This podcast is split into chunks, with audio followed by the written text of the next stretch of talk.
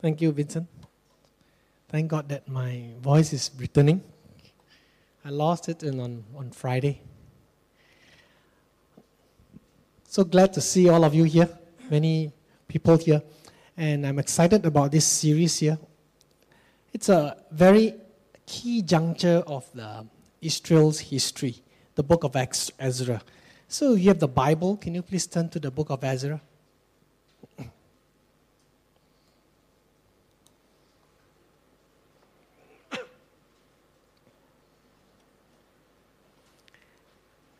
Altogether, there are 10 chapters. And these 10 chapters, today, we're going to cover about the hearts that God moves among the various group of people.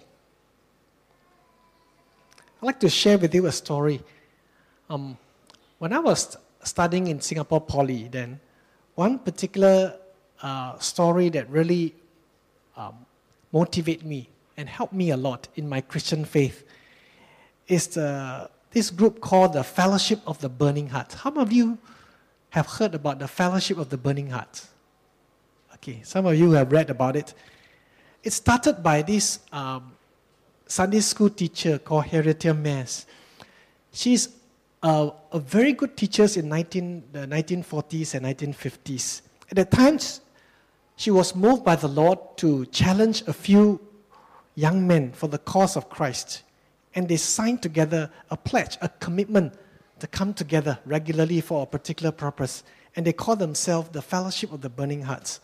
So, under the tutorship of uh, Dr. Mears, they enthusiastically committed themselves for a few things. Number one, they want to spend each day one hour with God in prayer and study of His Word and devotional reading. One hour. Secondly, a life of personal holiness maintained by a life of self denial and self discipline. Thirdly, a life of obedience and faithfulness in every opportunity to witness for Christ. And lastly, an offering of oneself to be expendable for Christ. And this group, they meet together.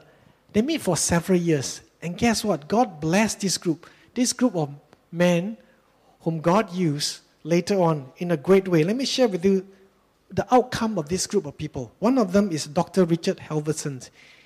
He went on to, be, to be, become the pastor of the Fourth Presbyterian Church of Washington, and he served as a chaplain for the U.S. Senate. The next one, Louis Evans Jr., he became the pastor of National, National Presbyterian Church, and he started the Hollywood Christian Group, a group that ministered to the Hollywood uh, actors and actresses. And then next one is Dr. Bill Bright. He became the founder of Campus Crusade for Christ that blessed millions with the gospel of Jesus Christ through, um, through the message and also through the Jesus film. And lastly, Dr. Billy Graham, who became the world renowned evangelist that preached to millions of people across the world. That's the power of people coming together, man, moved by the Lord, women moved by the Lord, they come together.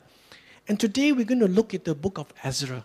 There are various groups of people God touched and God moved them. And I hope that God will touch your lives too as we study this book together. Today we're not just going to cover chapter 1.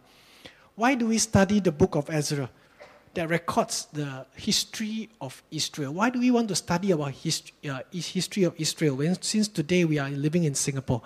Next. These things happen according to 1 Corinthians chapter 10.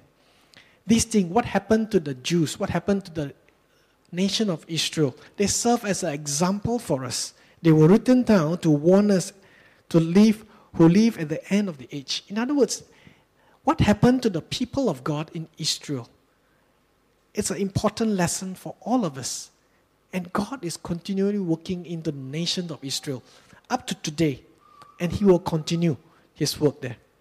Let me just give you some background so that you will understand. Right from the beginning, God chose Abraham. And God said, I will make a covenant with you. I'm going to bless you, and I'm going to bless your descendants. And through you, you're going to form into a nations. And to the nations, you're going to bless the whole world. So he made them from nomads, later on into a big tribe of people went into Egypt as slaves, and then into a great nation. And when they formed, they went into the promised land. On the way there, God made a covenant with them. God said, If you remain obedient to me, faithful to me, I will bless you. However, if you are disobedient to me, if you go into idolatry, you worship other gods, there will be judgment that calls upon you. And the worst judgment of all is exile. In other words, you will be deported from your own country into the foreign land. And this is what it was prophesied in Deuteronomy chapters, chapter 28, prophecy of captivity. Let me read, Let me read to you. And it shall come to pass that if you do not obey the voice of God, your, the Lord your God, to carefully, carefully to observe carefully all his commandments, the Lord will bring to you and the king who set over you a nation which neither you nor your fathers have known. The Lord will rejoice over you to destroy you, to bring you to, to you nothing. You shall be plucked off from off the land. The Lord will scatter you from all peoples. This, uh, this happened hundreds of years as before even they enter, uh, before even they started to become a nation. God already prophesied about this thing going to happen. And guess what? The people of the, the Jewish people, they went into the promised land, they prospered, God prospered them, but they were disobedient to the Lord. And they turned their back against the Lord and they worship other gods. And God waited, waited, and God was patient with them for 400 years. Finally, the judgment came. God used the empire of Babylon under King Nebuchadnezzar. He ransacked that place, deported the people. It was the darkest period of the people of God. Just imagine yourself. Let's say today, Singapore.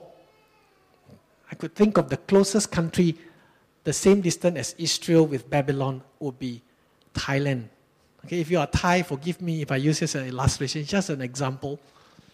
Thai invade Malaysia and then invade Singapore. And take some of you from Ang Mo Kio, go all the way to Bangkok, and some of you from Clementi, some of you stay at Clementi, I stay at Clementi, all the way to Hat Yai, and some of you at Bedok, go all the way to further north, Chiang Mai. Scatter you everywhere, and then bring people of Thailand, and then they bring people from Malaysia, people of Indonesia, people of Philippines, those countries that they have conquered, they bring them down all the way to Singapore. They jumble up everything. That's what happened to the people of Israel for 70 years.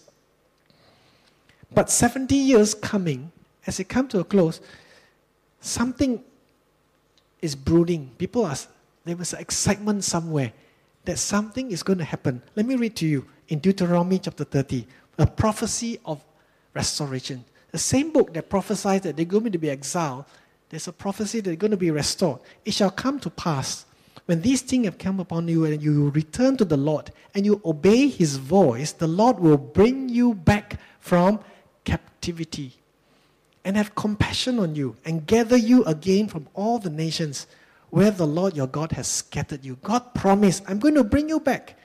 How long? Jeremiah 29. It says, next one. After 70 years, exactly 70 years, I will visit you and perform my good word towards you and cause you to return to this place. For I know the thoughts I and think about you, says the Lord, thoughts of peace, not of evil, to give you a future and a hope. And a hope. And there were rumors everywhere. Started, I believe, from Babylon by this man called Daniel. Daniel have served, he is one of the exile, exile he was served under the various kings, and now he's Babylon. He, perhaps he was near his 80s, very old already. He read the book of Jeremiah. He knew that 70 years about to come. He began to pray and he fasted. And he looked around. I believe Jeremiah could have influenced the king then. The king's name then was King Cyrus. King Cyrus, with whom he served under. He could have shared this prophecy of Jeremiah with him. And, he, and he was excited. And true enough, the people returned. There was an edict. That's what Ezra chapter 1 is all about a decree to allow people to come back. Let me just put into a chart form so that you can, you can see together. Um, this history of Israel. It's very interesting to understand our faith is not a faith that is based on rumors or, or, or, or or, or, or, or legends, but based on historical fact. Historical fact, exact fact about the land of Israel.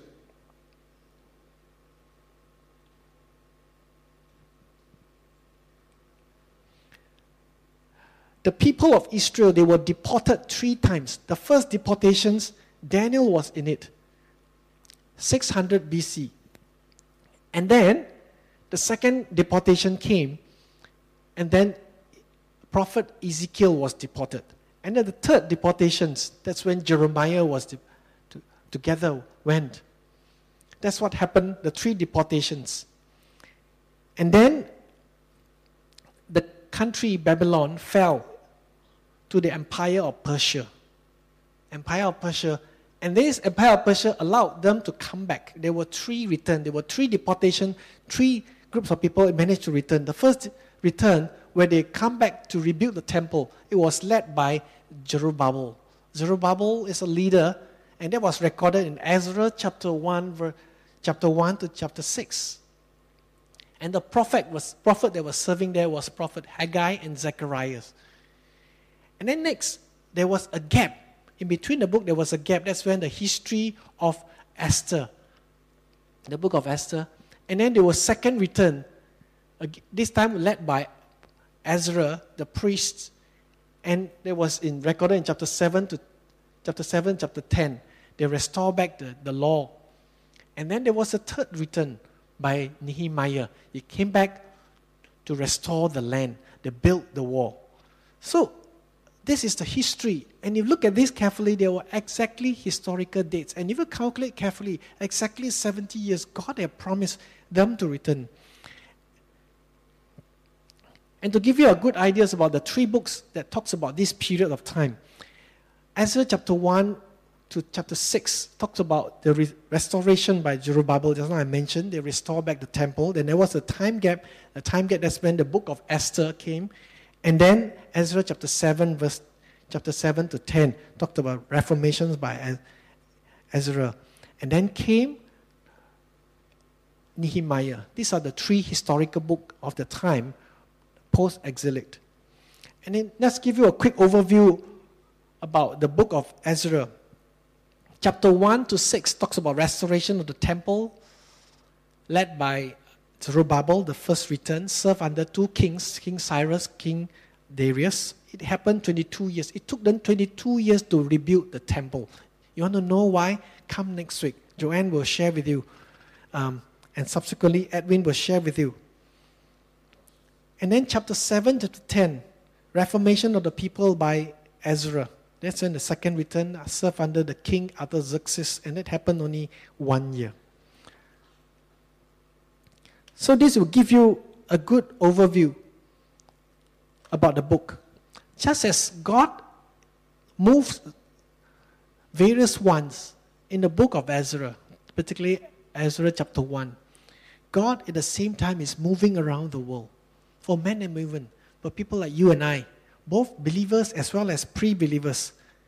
And we all have a choice to make whether to follow Him or don't follow Him. And today I want to share with you three groups of people that God moves. First of all, God moves the heart of a pagan king. That is King Cyrus. If you have the Bible, you can turn to Ezra chapter 1, verse 1. if not, you can read up and talk there. In the first year of Cyrus, king of Persia, in order to fulfill the word of the Lord spoken by Jeremiah, the Lord moved the heart of Cyrus, king of Persia, to make a proclamation throughout his realms and put it into writing this proclamation is allowed the people of, of Israel, the Jews, to come back. Come back. Who is this King Cyrus? King Cyrus. He's called the Cyrus the Great. He's a very great, he's called the uh, Cyrus the Great, the powerful king of Persia. The Persian Empire came after Assyrian Empire, after Babylonian Empire. Then came this Persian Empire. He was a very wise king. He's not a believer of God, Jehovah. But he is a wise and tolerant ruler. He was able to gain goodwills from the various people that he conquered by allowing some religious freedom Why this particular decree? His desire is to create buffer and uh, buffer states so that people will become loyal to him. So he allowed people, his subjects to return, resettle back to their home country, and hope that when they pray to their gods, their gods will bless him. That is from his perspective. From his perspective, he desire for this kind of uh, blessing. On the surface, he seems to be like a politically wise person, but behind the scene, actually, all these actions were moved by the Lord, were moved by God. Why is it so? Why is it so? Because 200 years, 200 years before Cyrus was born, his name was already been mentioned in the Bible by the prophet Isaiah. Let me read to you Isaiah chapter 44, verse 28. 400 years, uh, 200 years before he was born, it was already mentioned, I am the Lord who says of Cyrus. At that time, Persian was not an empire, they were very small. But God already mentioned this particular guy called Cyrus. He is my shepherd and will accomplish all that I please. He will say of Jerusalem, Let it be rebuilt, and of the temple, let its foundation be laid. When Isaiah prophesies over this, the people were still in Israel. Okay? The people were still in Israel. It's like somebody come to you and say that, uh, let's rebuild the, what is the iconic place Singapore? Okay. Let's, I don't want to say the, the, the, the National Theatre. Okay. How about the in existence? Let's say the, the, the statue of uh, Sir Stamford Raffles. Okay, somebody say let's rebuild it, but it makes no sense because it's still there. Why we need to rebuild what you're talking about here? The temple of God was still there when this was made. And his name, Cyrus, was specifically mentioned three times in the book of Isaiah. It shows what? It shows God's sovereign hand. God is at work all the time throughout history. He can choose to use you, he can choose to use anyone, he can choose to use your boss, your principal, anyone. He can choose to, to do that. And Cyrus is a pagan king. He worshipped many different gods, and Jehovah God is not one of them. And yet, if you look at his decree, he acknowledges that it is God's hand that has been blessing him. Let me read to you. Ezra chapter 1, verse 2 to 4. This is what, uh, maybe you can help me. Let's, you help me to read together. Shall we? One, two, three. This is what Cyrus, the king of Persia, says. The Lord, the God of heaven, has appointed me to build a temple for him at Jerusalem in Judah. Any one of his people among you, may his God be with him let him go to Jerusalem in Judea and build the temple of God down in Israel, the God who is in Jerusalem. And the people of any place, when survivors are now living, tries to provide him with silver and gold, with goods and livestock, and free will offering for the temple of God in Jerusalem. He made this decree. In, interesting. He made this, allowed these people. I believe most probably, it was the influence of Daniel. Daniel was serving in Cyrus' courts. Daniel, I believe, he have read Jeremiah, he have showed him. And then Daniel could have read Isaiah and show him, by the way, King, your name is mentioned here, even before you were born. And, and if, if you look carefully at this verse here, if you look at the Bible, the word Lord, L O R D, here I, I, I wrote it, I copy over it, I didn't make properly. Is Lord is L O R D, Lord here is referred to Jehovah. He even mentioned the specific name of Jehovah, God. And he called him the God of heaven, pointing to God's sovereignty over heaven and earth. And he said, What? This Jehovah God has given me and appointed me all the kingdoms. He understood the sovereign work of God. And then he make it his personal mission to help the Jews to rebuild the temple. To help the Jews to rebuild the temple. And it's a very humbling act. Why? He is a king. He is a reigning king. Therefore, his God should be number one, correct? But here he's acknowledging another nation, his subjects God. and allowing them to go back. And it's also a very risky thing because right now, if the Jews are able to go back, they have a center point, a rallying point to cause a rebellion. That is the temple of God. But he allowed it to, to happen. Perhaps he thinks it's a political move, but deep inside his heart, I think, I believe it is a sovereign work of God. And not only that, let me read to you Isaiah chapter 1, 7 to 11. Shall we just read together? Maybe you can help me. One, two, three. Moreover,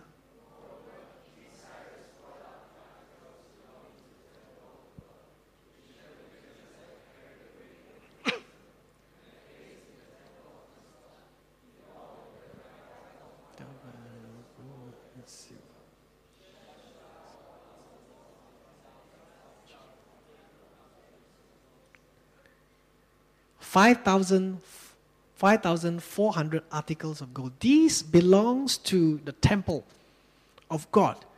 But because they were disobedient, all the articles were brought to, Jerus- uh, to, brought to Babylon. And now they allowed them to come back. All these religious articles were taken then to show that there's a victory over the conqueror's God, the conqueror's God's victory over the conquered gods. So it's a sign of victory. But now he's giving them back. That's amazing offer given by Cyrus. He said, You can go back. You can go back. You can go back. Why is it so? It's a sovereign hand of God that is working throughout history. We worship such a God, a God that can move anybody's heart. The king's heart is like channels of water, God can direct it. And I was trying to look back at history. Besides Cyrus, who could be in a history um, people who can, like a modern day Cyrus. So I do an internet search, and I think I found two names came up. One is Winston Churchill. He was a right man raised at the right time to defeat the Nazis. The Nazis want to conquer, conquer the, the world then. And one of their aim is also to destroy the Jews, exterminate the Jews. But God miraculously raised Winston Churchill. He is not a religious man. But somehow he seems to think that there is a destiny. He is raised for such a time as this. And because of his leadership, England was able to fight back uh, Germany. And through him, his leadership, and the Allied, it, it, ended the war. And that's a modern day example of modern day um, Cyrus. And another person who claimed to be the modern day Cyrus, he was a, a president of America, Harry Truman. He's a uh, the president that recognized the nation of Israel. And Israel, 1948, Israel, once more, they were scattered everywhere. There was no land. But miraculously, they came back and then they fought the war. And then they managed to have their own land. And the president that gave them the, the so-called the recognition that helped them to establish as a nation, Harry Truman. And he called, if, if I'm not wrong, he called himself the modern day Cyrus. So God can move leaders. In the same way, also, as you look at your workplace, those of you who are working, you might think that, Allah, this place, very godless, or there's no God, there's no opportunity. Who knows? God is working there in the lives of your, in the hands of your, your boss, secretaries, various ones, or those of you in the school, in the principal, in among your teachers, God is working behind the scenes. And He has His timing. You may not know. But God can move these people, God can change them. So that's a first group of people. God moves the hearts of the pagan king. Secondly, God moves the hearts of the leaders. The leaders. Ezra chapter 1, verse 5. Then the family heads of Judah and Benjamin and the priests and the Levites, everyone whose heart God had moved, prepared to go up and build the house of the Lord in Jerusalem. The first group of people is what? The family heads. These are the fathers. The fathers. The fathers first felt the stirring of the Lord and they responded to the decree. God moved their heart. It is a very risky thing. It is one thing to decide for yourself. When I was a bachelor then, for me to go into the mission field or for me to go anywhere, no problem. I'm only responsible for myself. Yes, I have my mom to take care of, but I have my siblings to help to take care too. But basically, I'm thinking about myself. But if you are the head of the family, it's a different matter altogether. You don't just decide for yourself, you have to make decisions based on your, your, your family members, your wife, your spouse, your children. It's a lot more at stake here. And if you are right, great, praise the Lord. Everyone enjoy your blessing. But if you are wrong, you can suffer alone, but your children and your spouse may suffer together with you. That's a big risk. But then, the family head, they decided that no, I want to follow the Lord. Take note, just now I give you the illustrations. Singapore has been exiled, conquered by Thailand. Some of you may go all the way up to Chiang Mai, and you have a good family, you have a good house, and you have settled down there for 70 years, you have built up. And, and people who grow up there, they are the second generations. Your parents who have been exiled pass away, and you grow up under that circumstances. You have little ties with Singapore. You might speak a little bit of Singlish, but most of the time you speak Thai. Okay? And then your family, you might marry a Thai wife, or maybe your family is good, you marry a fellow Singaporeans neighbors, and you have established yourself. You are comfortable up there. Chiang Mai, very nice weather.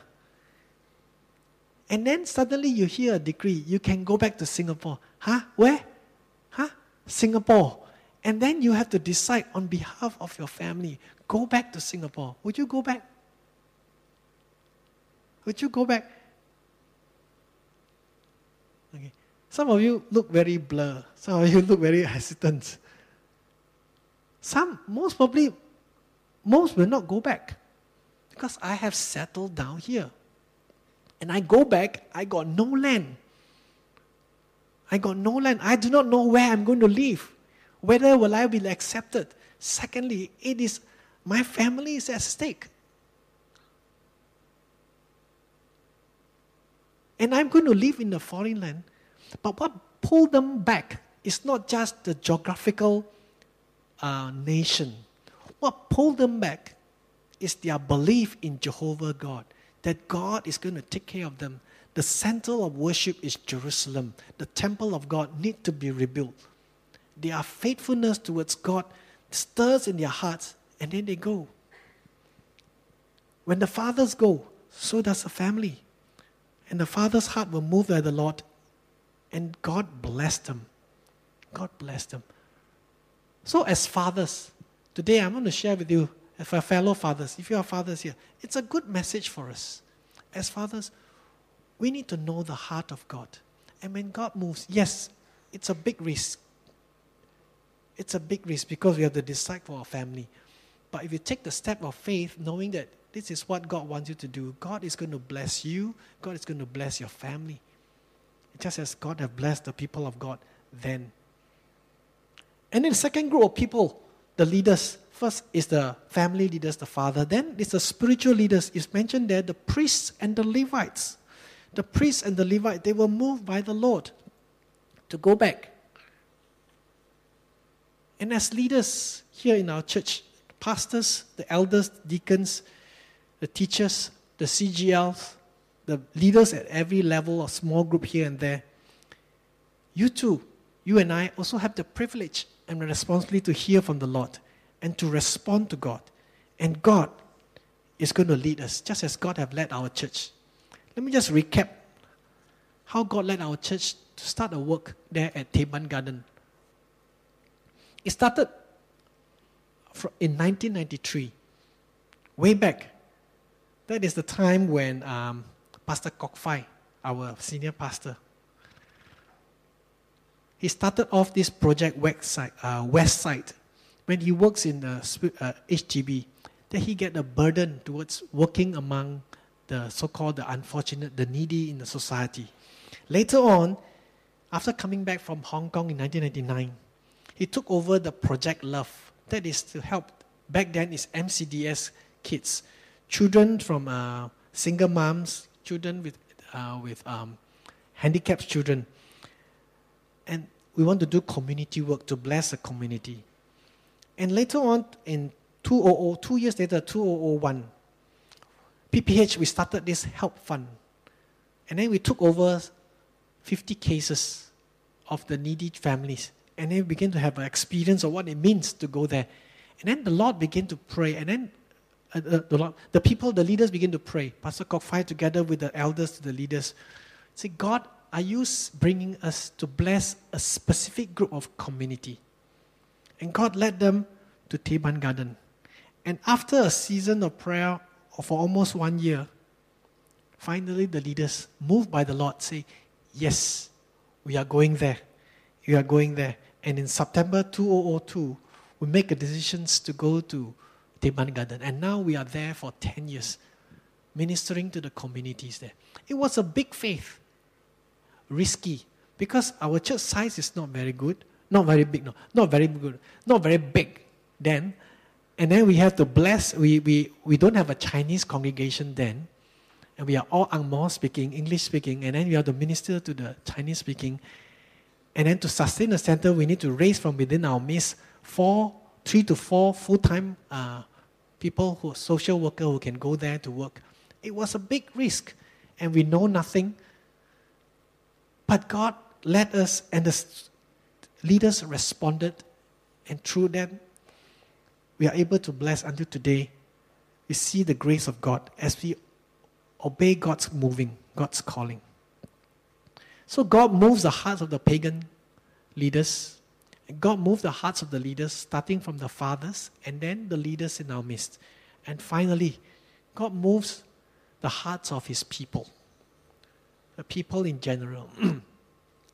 if you have the Bible, if you look at Ezra chapter 2, I don't have it on the slides. Ezra chapter 2, verse 64. Altogether, how many people responded? How many people? Including servants and women and children, 50,000 people responded to the Lord's moving.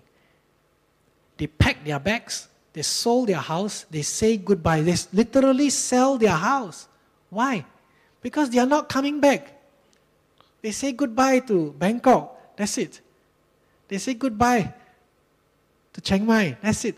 I'm not I'm going home. They say goodbye. They packed their bags. They left something familiar to totally unfamiliar. They journeyed down. They walked down from Bangkok. They walked all the way down to Singapore. By the way, there's a distance between Jerusalem and, Bang, and, and Baghdad.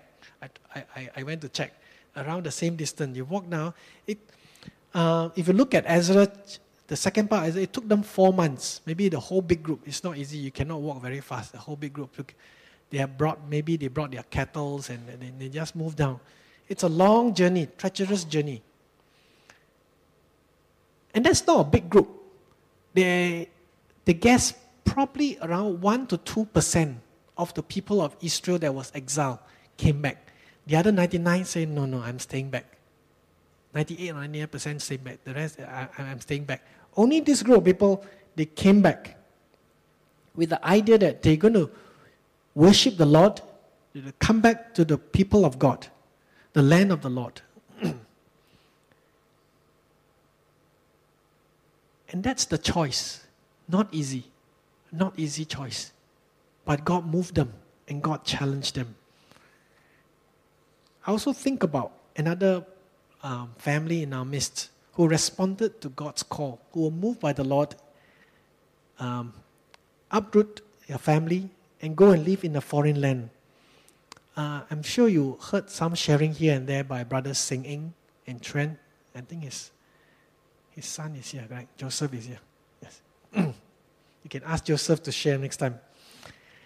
I, I asked him over the phone, I said that, how the Lord moved you to go and minister at, uh, in Philippines.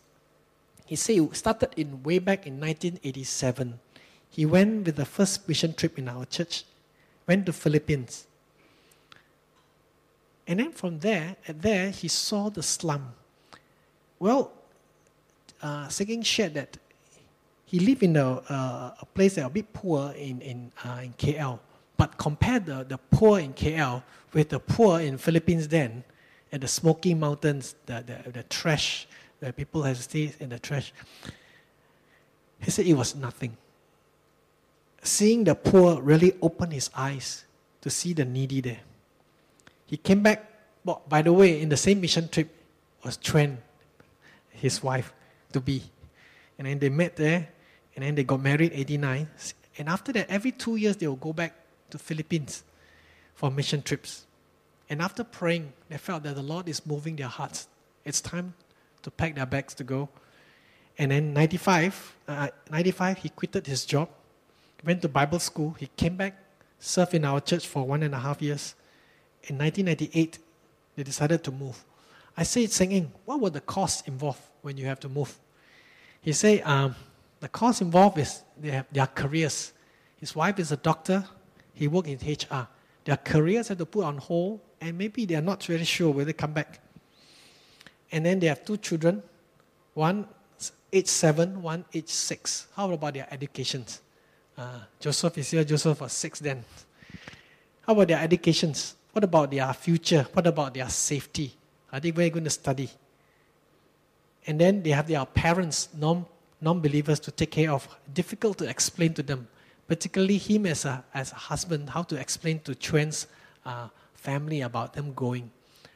But they felt the Lord is leading them. And they moved. They packed their bags, they went there. They served there for seven years. And while they were there, two, two years later, they started Care Channel, a ministry that ministered to the poor to give them a livelihood project. And today, Care Channel office is downstairs. And Care Channel is ministering to six countries Philippines, China, Indonesia, Pakistan, Timor Leste, and Bangladesh. Because of a man's, a father's obedience, family were blessed, the children were back. And you have heard his story before, how God have blessed the children in the past. Here's an example of a man's heart moved by the Lord. Together with the family, they move, they relocate, and God blessed them. And God not only moved the people of God, he, they even moved the next group of people, he even moved the, the others. Let me read to you, very interesting. Exodus chapter 1, verse 6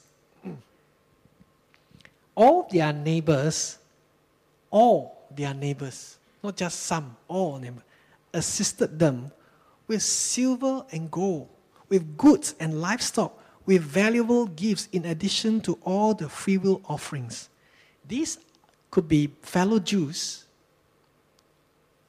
and these also could be Gentiles, non Jews. They give willingly. Why? God moved their hearts. They give gold. How many of you have given gold to someone beside your relatives or your? We don't give gold to anybody. okay? Except maybe next time you grow older, you, your children get married, you give gold or you give to your parents. You don't give gold. You don't give gold to your neighbors. Hello, this gold is for you. you don't do that. But these people, when they were moved by the Lord, God moved them. They gave. They gave. Some of them could be serving other gods. Who is Jehovah? But they still gave. God moved their hearts. And we've seen here today various groups of people God moves. And God is still moving today among the leaders, among the fathers, among the people of God, among the pre believers. The key thing is what are you going to do? Are you going to respond to God's call? or are you going to just reject it? The, the main issue is in your heart. I'm going to ask you, what is God stirring in your heart today? In your family, in your workplace, in your school, in your surrounding, in your community. God is God stirring in your heart.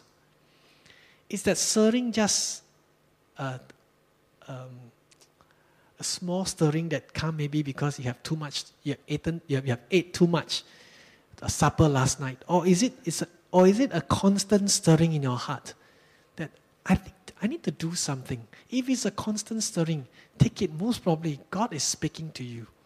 The question today is are you going to respond to God's stirring? Or are you going to sit back and not going to do anything?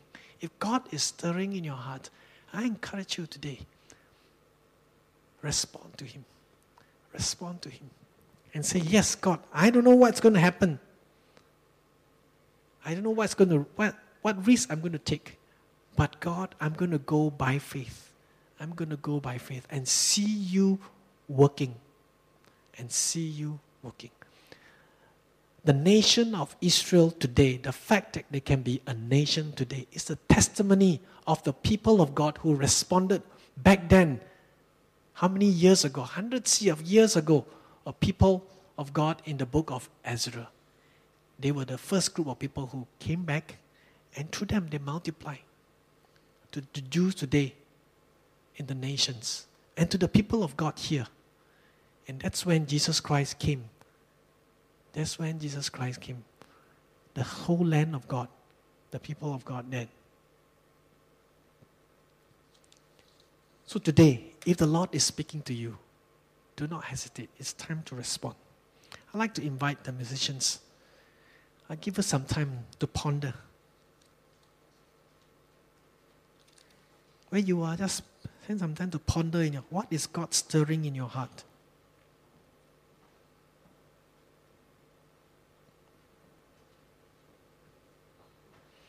If the Lord is stirring something, and today you say, Lord, I want to respond by faith to your stirring in your heart, in my heart. If that's your heart's desire, I invite you to come forward. I want to pray with you. Okay, I want to pray with you, and the leaders want to pray with you as you respond to the Lord stirring in your heart. Whatever it is, it is between you and the Lord. What God is stirring in your hearts. So we just rise as we respond with this song.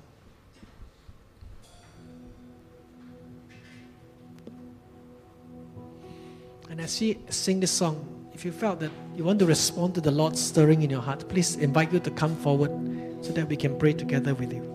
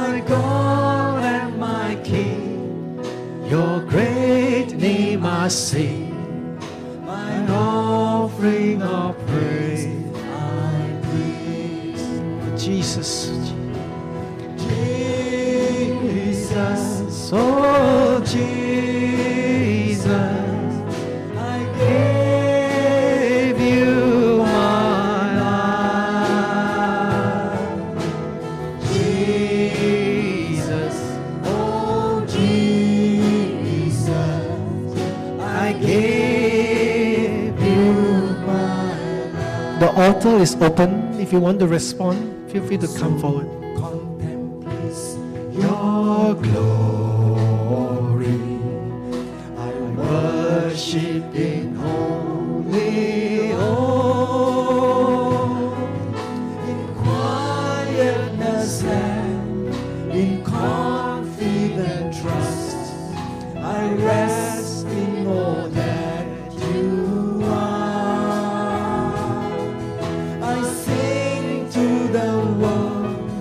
Your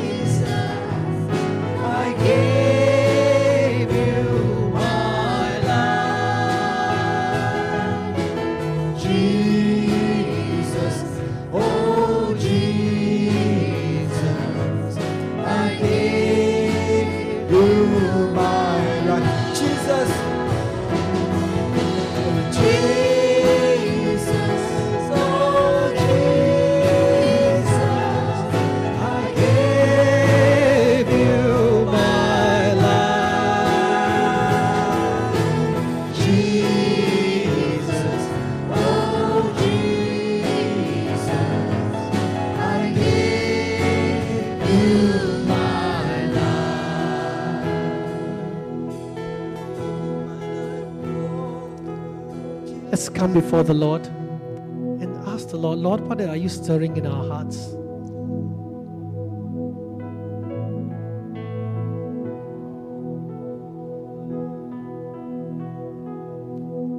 Ask the Lord, Lord, what are you moving around me? How are you moving? How can I join you?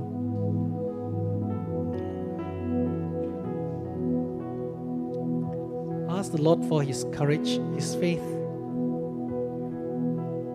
to join in what God is working in our midst.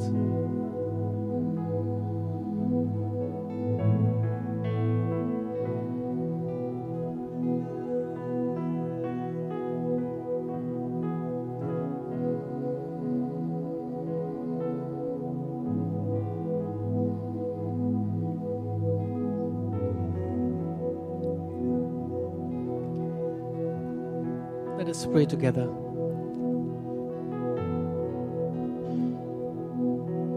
Heavenly Father, we praise you because you are a sovereign God. You are working. You are constantly working in the world. In the world sin, we may not see your hands, but we know that God, you are working. And I pray that God, whatever the situations or circumstances we are in, that God, we will recognize that you are moving. And I pray that God, you open our eyes of faith to see how, what are you doing around us so that we can join you. And I pray also, Father, for a heart of faith and obedience. When you keep stir in our hearts to do certain things that God you want us to do, that God, we will have that faith to believe in you. That when we take the step of faith, you are going to bless us. The nation of Israel. Thank you for being with us this afternoon. And we praise you, Lord. In Jesus' name we pray. Amen. Amen. God bless you. Thank you.